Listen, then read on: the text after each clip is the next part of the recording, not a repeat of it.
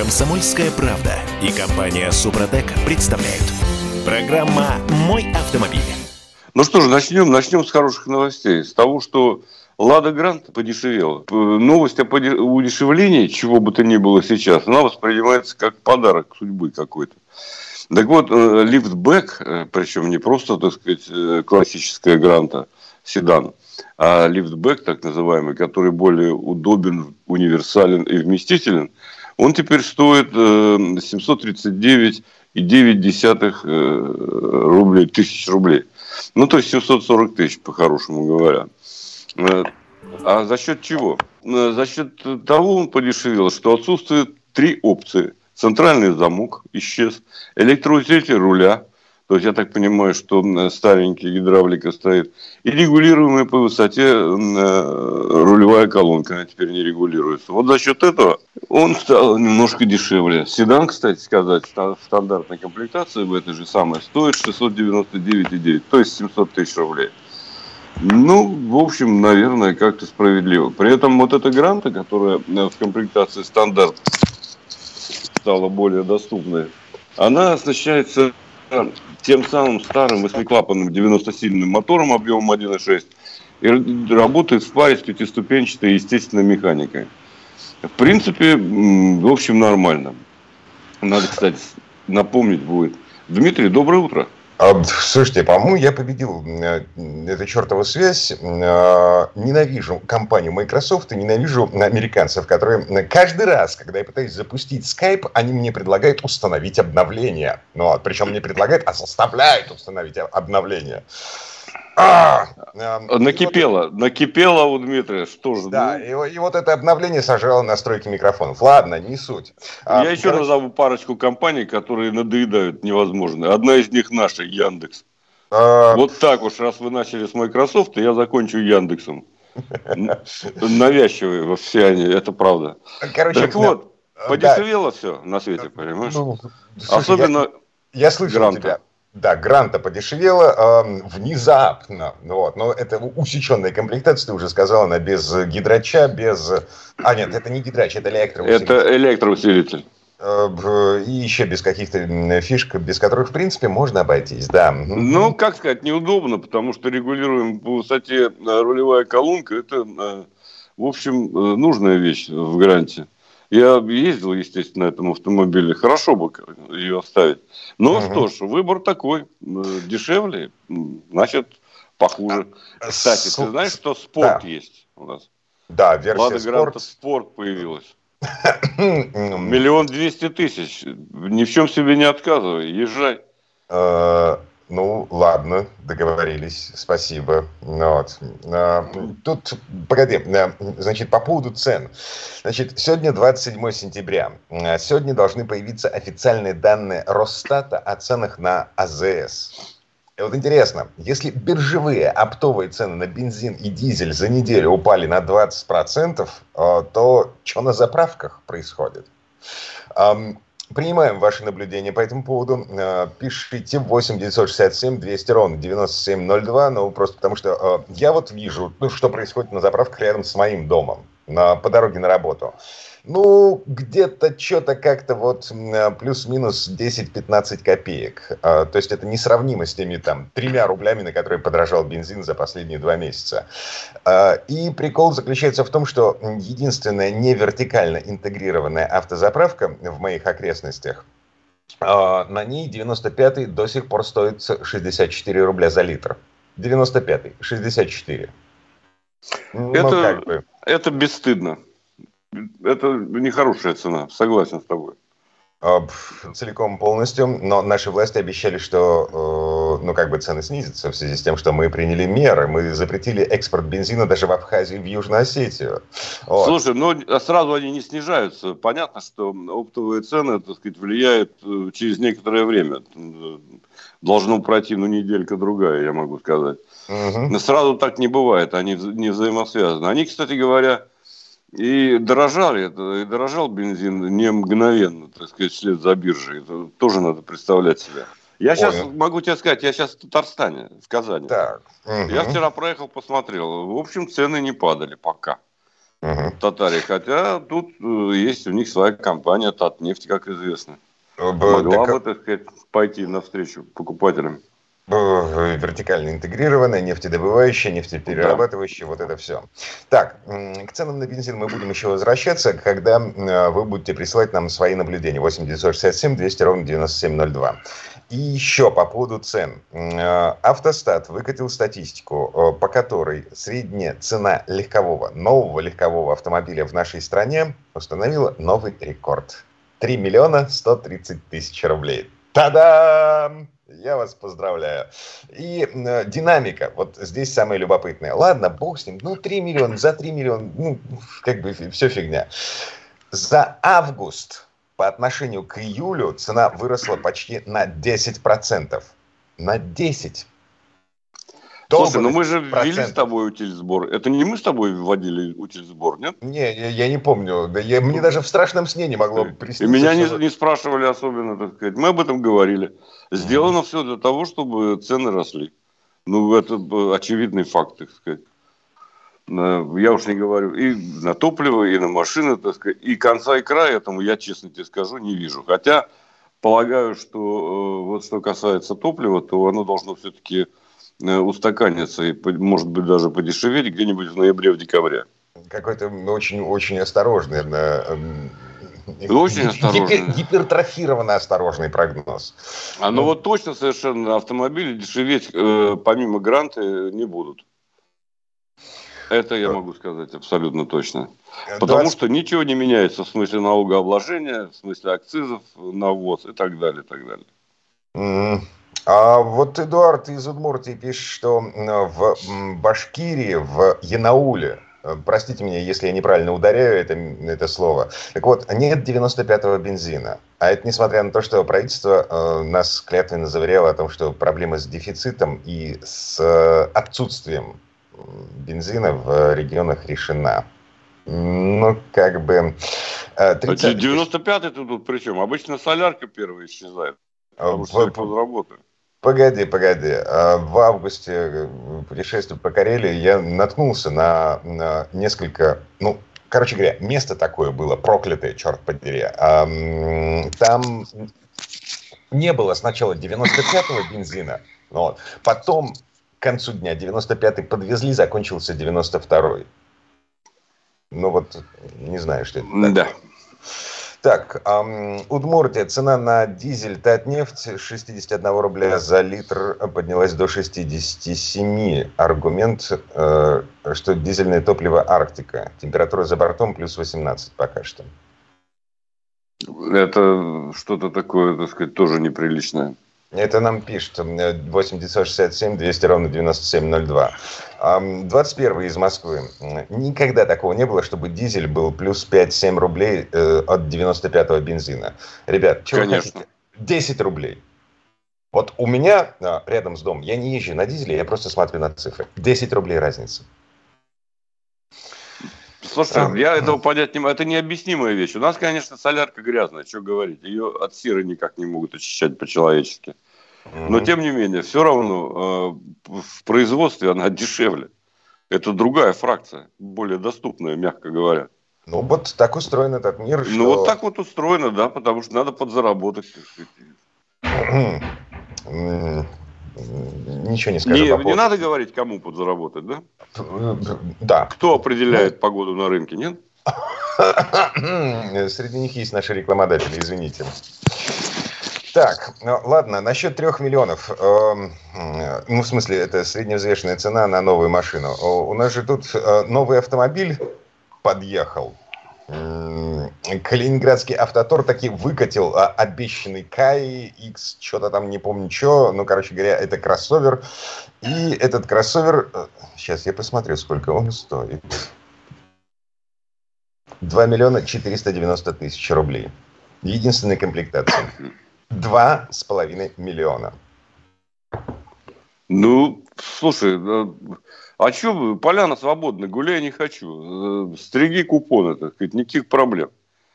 А АвтоВАЗ не, не конкурент, так сказать. Да и выпускает он, собственно говоря, то, что выпускал последние 30 лет.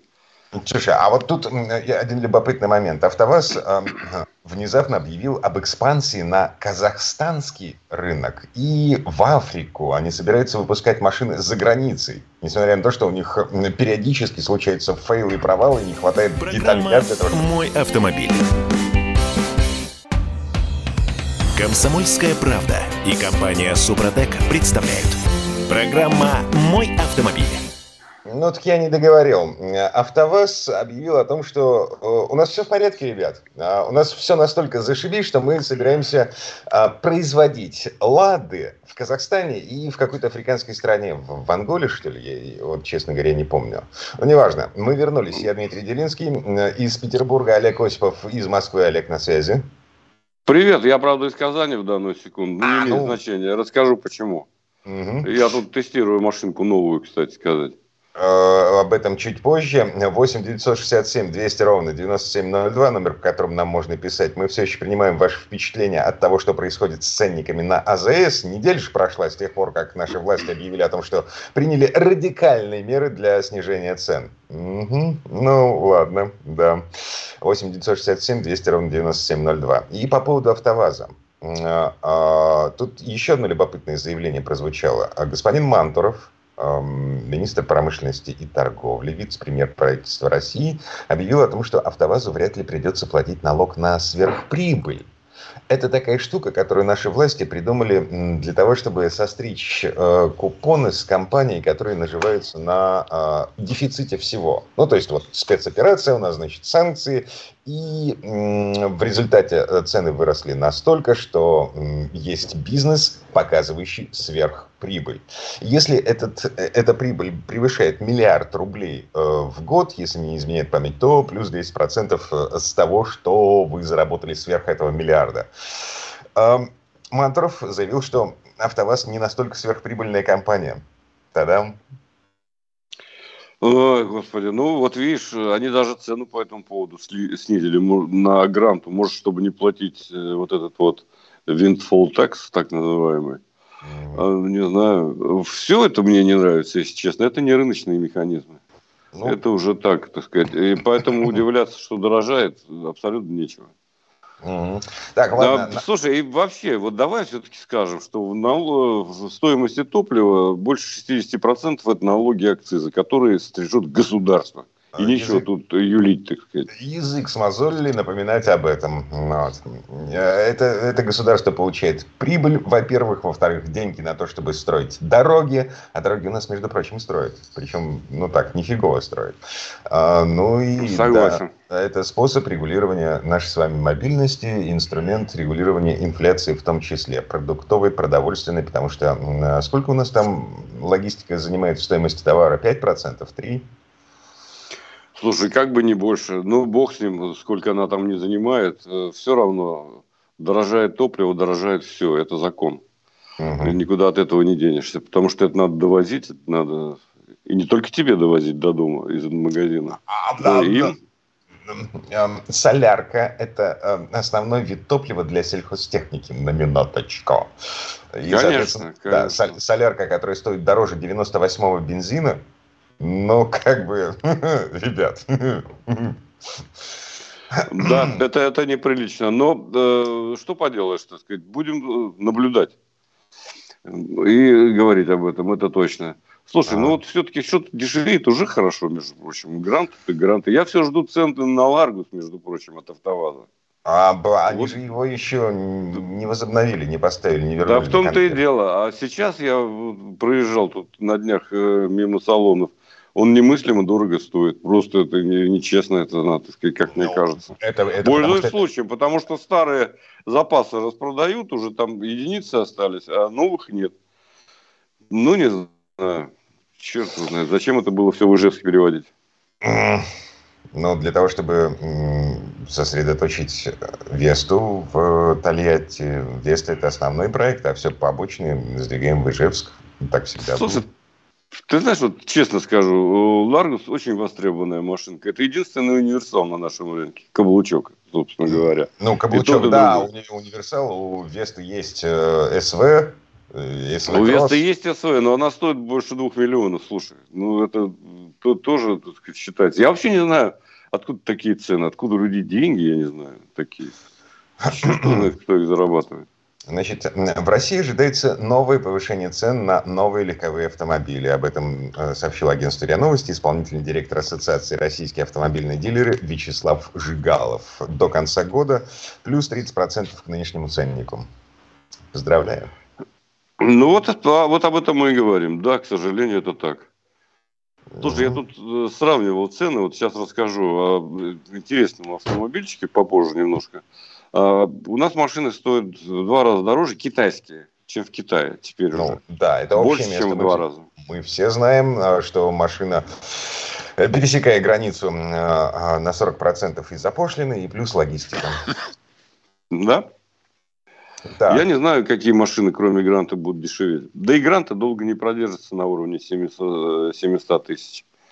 Мне так кажется, что и на нее будут цены подниматься. Увы и ах.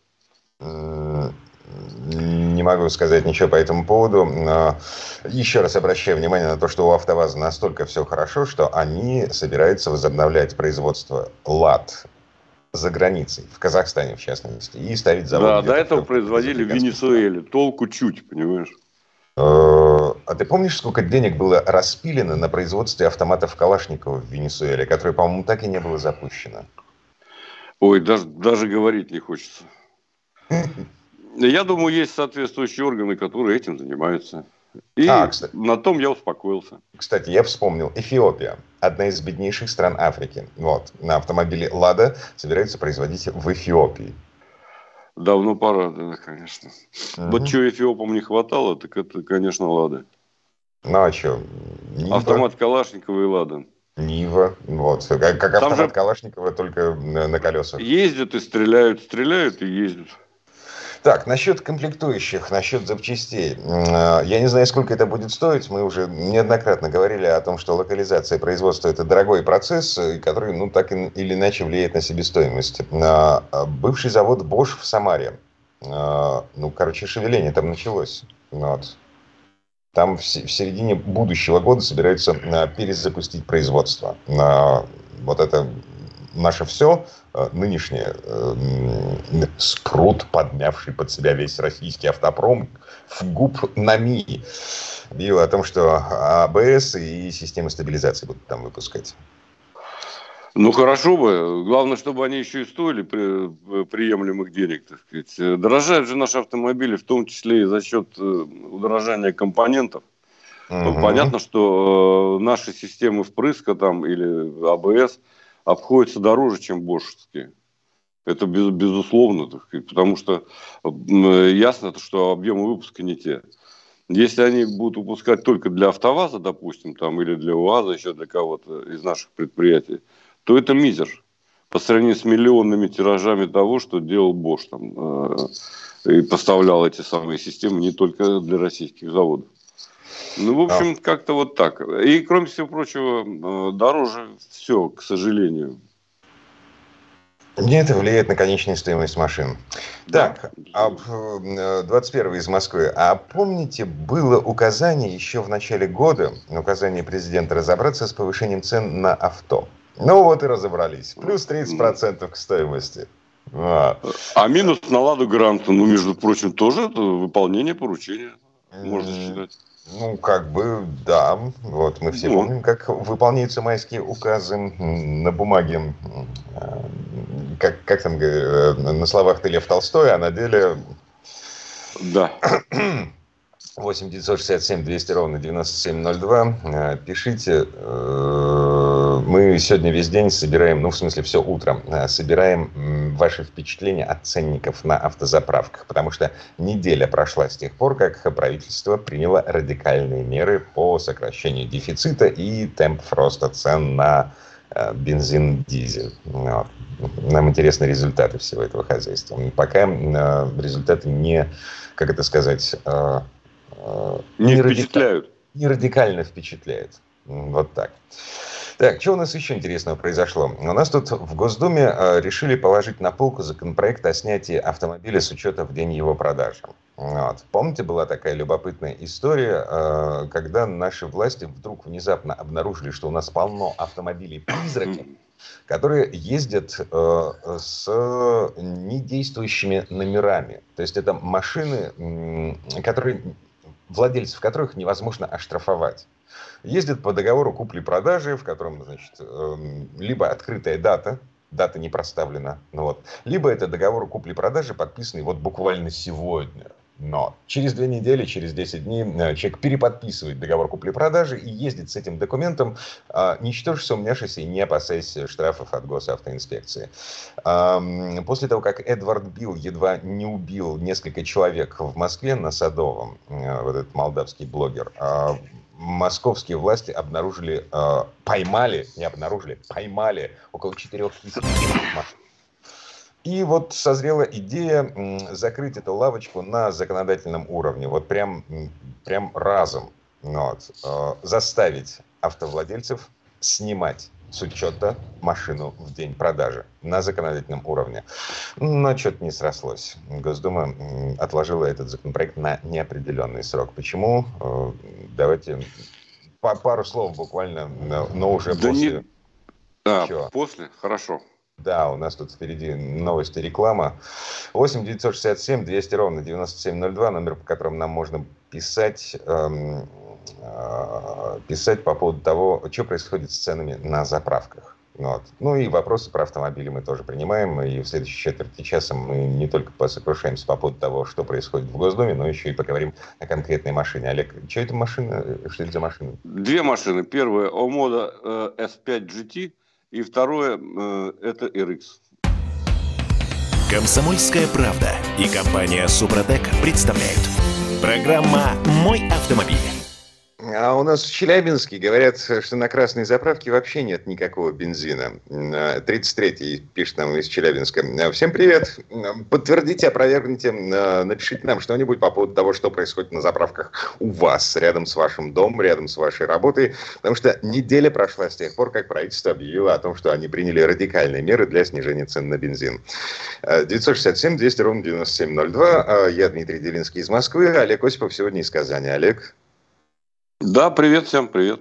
Ну и зашибись. Все в порядке. Я таки победил скайп и настройки микрофона я, я все-таки восстановил.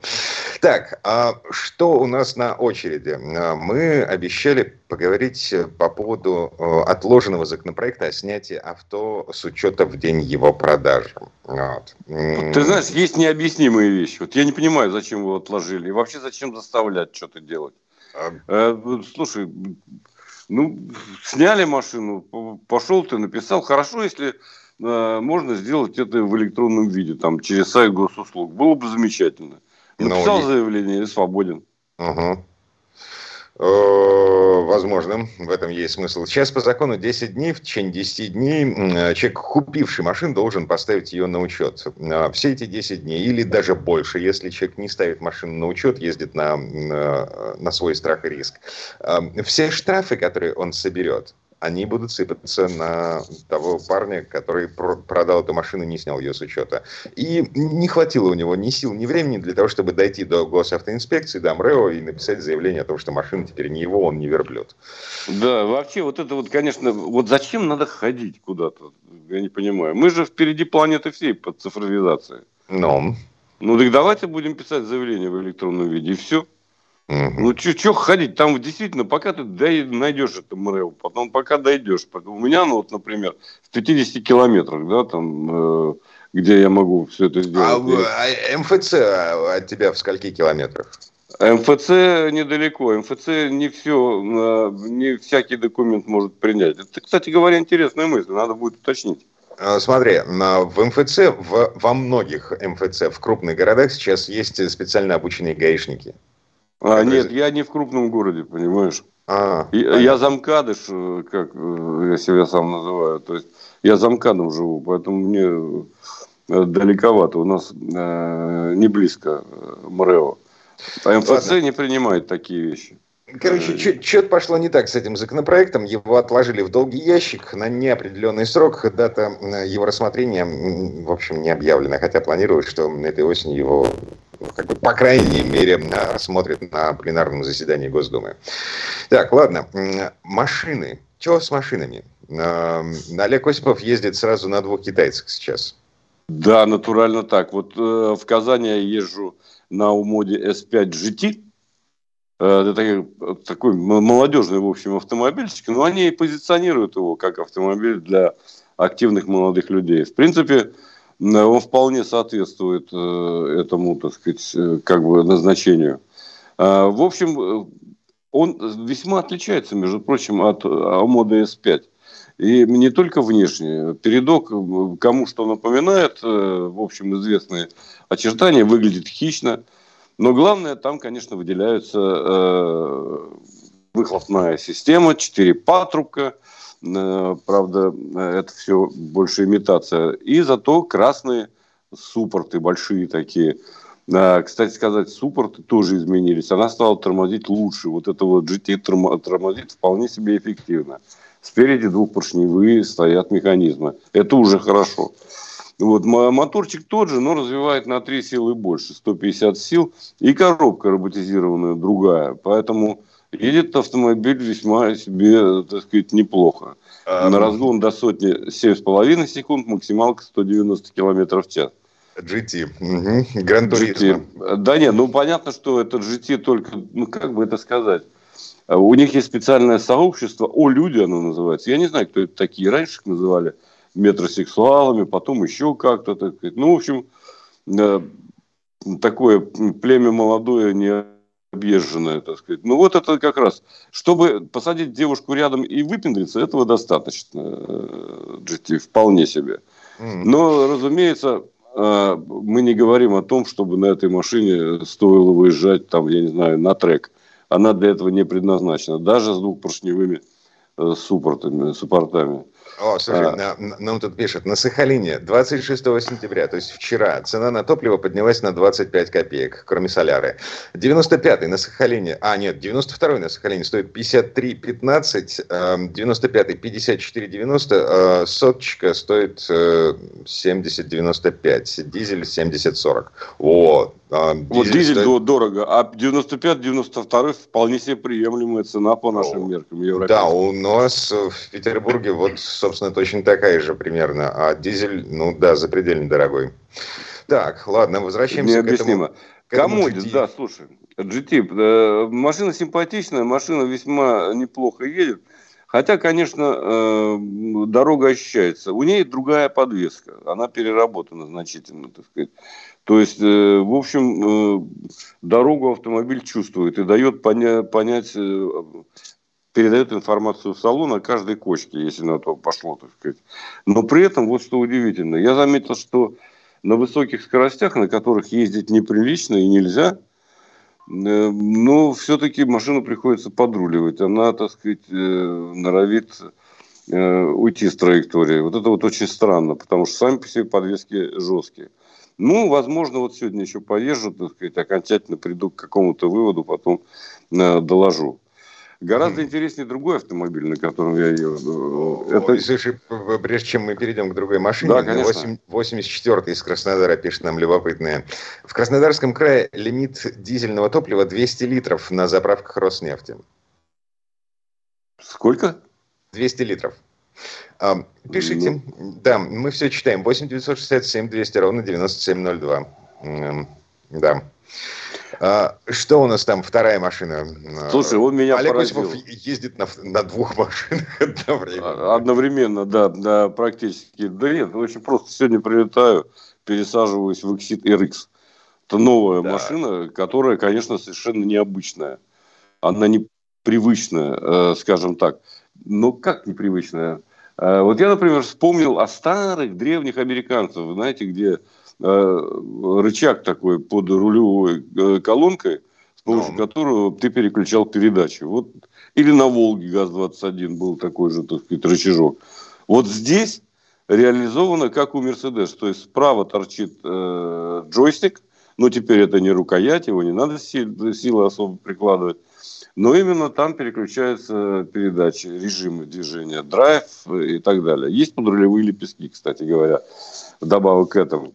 Это, конечно, интересное решение. Не скажу, что очень удачное, но интересное. Это автомобиль, у которого нет никаких ручек дверных. Ни внутри, ни снаружи. То есть, привет э, Range Rover Velar, так сказать, выезжают э, эти самые рукояти при, когда ты открываешь автомобиль, так сказать, из э, кузова. И, в общем, выглядит это весьма и весьма себе неплохо, традиционно. А внутри, вместо какой-нибудь там ручки, кстати, дизайнеры всегда считали ручки, внешние и внутренние, самым уродливым элементом. Не знаю почему, но вот они так утверждали. Да, поэтому они отчаянно мешали. Теперь кнопочка есть. Нажал кнопочку, открылась дверца, приоткрылась. Все такое. И, конечно, э, это, это автомобиль... Э, это ж кузов трогать надо будет. Но грязный. Не надо, не надо ничего трогать. Зачем кузов трогать? Ничего не надо. Подошел, так сказать, ручки выезжают. У тебя все, так сказать, э, цифра, друг мой. Э, подходишь, ручки выезжают. Э, за внутреннюю сторону пальчиком тронул, открывается дверца. Замечательно. А внутри просто нажал на кнопку на двери. Кстати, вот там можно э, действительно заморать, потому что вот в моем варианте это белая кожа. Кстати говоря, классная кожа. Действительно, китайцам удалось сделать очень и очень пристойный интерьер. Вот никаких, ни малейших у меня нет претензий к нему. Конечно, автомобиль стоит как э, полсамолета, так сказать, 5 миллионов 450 тысяч цена, так. А в Китае он стоит тот же автомобиль, правда, чуть меньше 2 миллионов на наши деньги. Но такова реальность, о которой мы с тобой уже сегодня говорили. Но как он едет? Он едет интересно. А, конечно, прежде всего и главным образом он настроен на комфортное передвижение. Не на спортивное, а на комфортное. Хотя вполне себе пристойный движок, турбированный двухлитровый, который развивает для нас 249 лошадиных сил, он слегка придушен. В Китае он дает 261 э, лошадиную силу. Ну, 249 тоже вполне себе ничего. 7,5 до 7,6 до сотни, если быть точным, максималка 200 км в час. Но 200 километров на этом автомобиле не знаю, кто захочет поехать, потому что все-таки он очень мягкий. Тем не менее, там есть опция, когда регулируется жесткость амортизаторов, и он, в принципе, подстраивается. Действительно, так сказать, они становятся более-менее вменяемые на высоких скоростях. Но происходит это не сразу, и все-таки э, э, прежде всего мягкость. Это ощущается. Он кренится в поворотах. Если ты проходишь связку, одну, один поворот за другим, тогда да, он начинает меньше крениться. Но он должен сообразить, а на это уходит некоторое время. В принципе, да, да, я уже, я надоел этими тонкостями. Да нет, Ты так а, задохнул? Китаец. У нас просто время к концу подходит. Сообщение от 80-го из Москвы. На МЦД в сторону Москвы в районе Леонозова встала электричка, поезд не уехал, платформа перекрыл людям переход. Стоим уже минут 20. Удачи вам. Вот. А мы прощаемся с Олегом Осиповым. Олег, спасибо, хорошего дня. Комсомольская правда и компания Супротек представляют. Программа «Мой автомобиль». А это мы вернулись в студию радио «Комсомольская правда». Я Дмитрий Делинский. И в этой четверти часа у нас традиционная история от Александра Пикуленко. Самый известный спорткар, самый успешный концепт-кар, самый популярный спортивный автомобиль. В случае «Шевроле Корвет» эти громкие лозунги не так уж далеки от реальности. Действительно, подавляющее большинство людей хоть раз дослышало об этом автомобиле.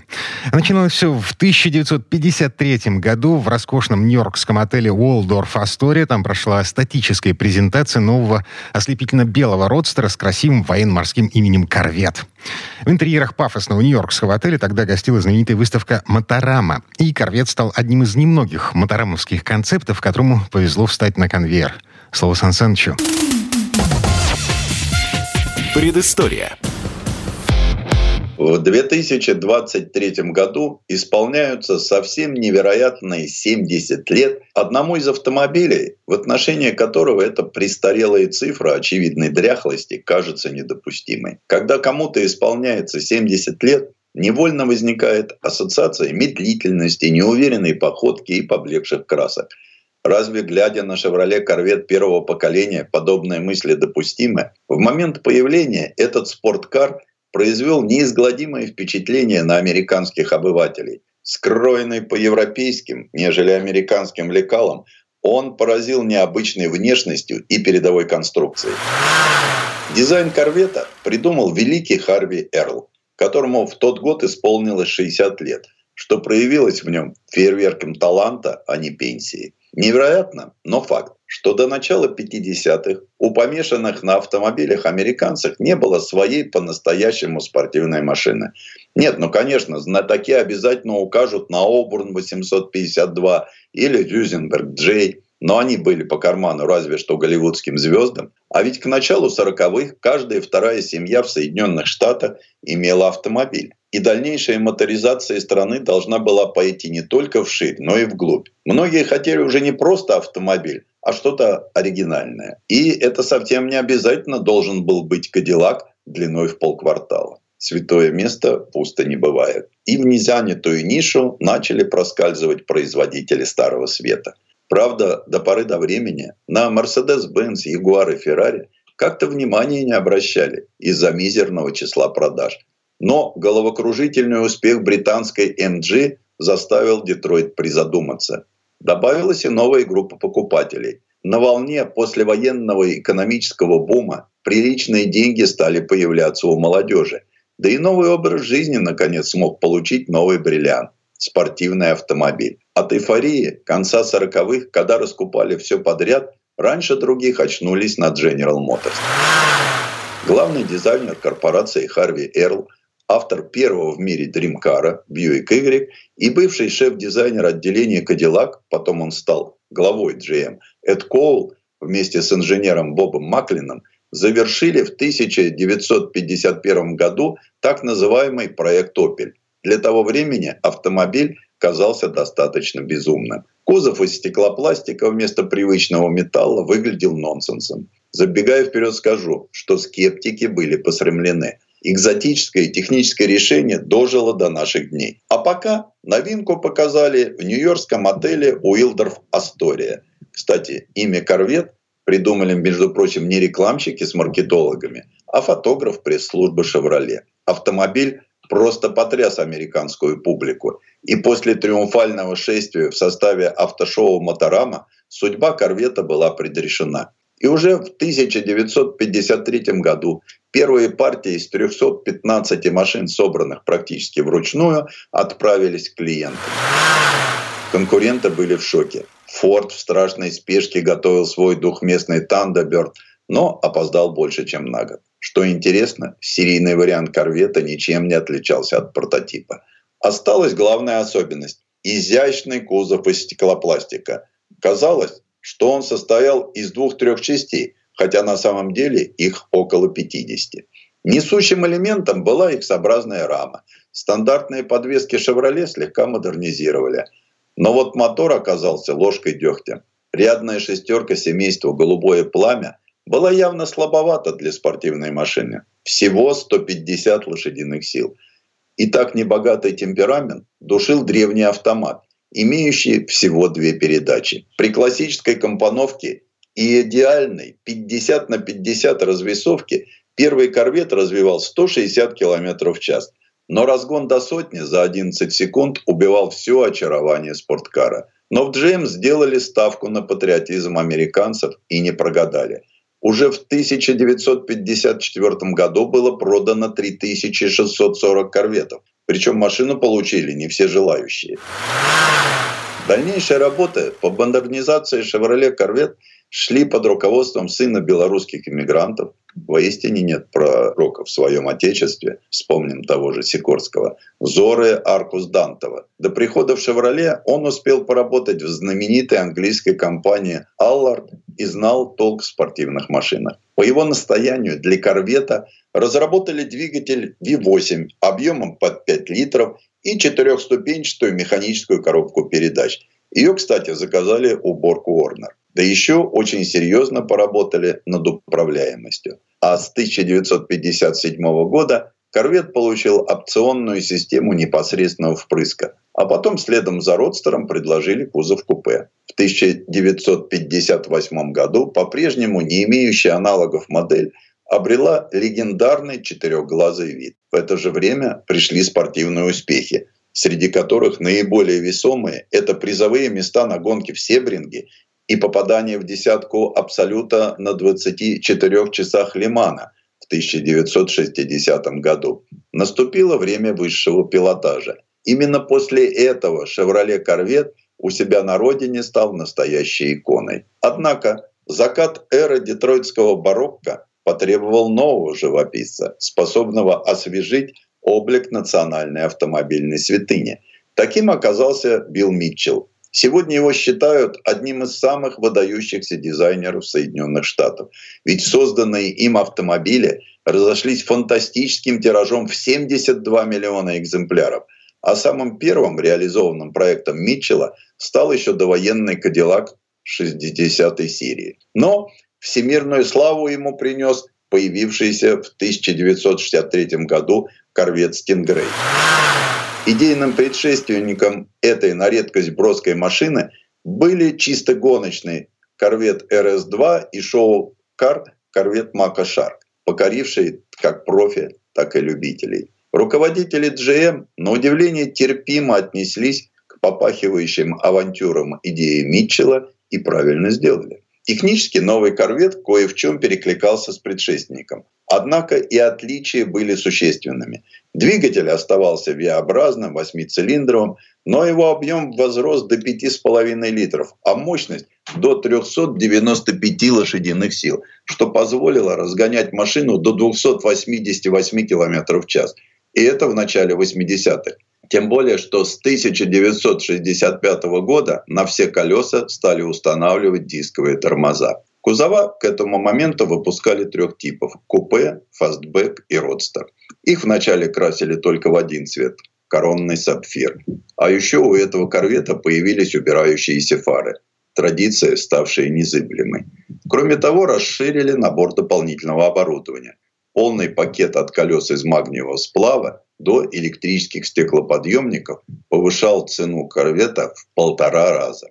Машина оказалась настолько удачной, что ее ежегодное производство впервые превысило 20 тысяч штук. Пик продаж пришелся на 1960 год, когда любители острых ощущений получили 7-литровый двигатель в 435 лошадиных сил, а мощность гоночной версии достигла 560 лошадиных сил. Для сравнения, болид Формула-1 Lotus 49B, на котором Грэм Хилл стал чемпионом в 60-м, имел мотор Ford Cosworth с отдачей всего 420 лошадиных сил. А Митчелл продолжал развивать заложенные в Мака Шарк идеи под руководством не столь авангардистски настроенного главного управляющего в «Шевроле» Джона Делориана. Он к началу 1968 года подготовил корвет третьего поколения, выпускавшегося практически без изменений на протяжении 15 лет. От предшественников здесь оставались только классическая компоновка, блок двигателя и мелкие стилистические детали, вроде воздуховодов в передних крыльях и длинных задних стоек крыши. Кузов в ободах которого угадывалось влияние итальянской школы дизайна, все так же был стеклопластиковым и впервые получил съемные прозрачные секции крыши. Именно этот корвет, благодаря компоновке, отменным ходовым качествам и выдающемуся дизайну, считается самым классическим. На середину 70-х пришлись яркие спортивные успехи модели. Почти все они были связаны с именем Джона Гринвута, по прозвищу Мистер Корвет. Первую гоночную модификацию он построил в 1969 году, а в 1972 его раскрашенный под национальный флаг автомобиль выиграл Лиман в категории GT. А в 1983 на сцену вышел корвет четвертого поколения. Для нас он интересен тем, что стал первым «Шевроле Корвет», который продавался в России. У этой машины была хребтовая рама, полностью независимая подвеска с поперечной углепластиковой рессорой и фамильная восьмерка. Сегодня же по дорогам всего мира бегает восьмое поколение незаурядного автомобиля. Предыстория. Сан Саныч, спасибо. Это был Александр Пикуленко, летописец мировой автомобильной индустрии. И у нас на этом все на сегодня. Дмитрий Делинский, радио «Комсомольская правда». Берегите себя. Программа «Мой автомобиль».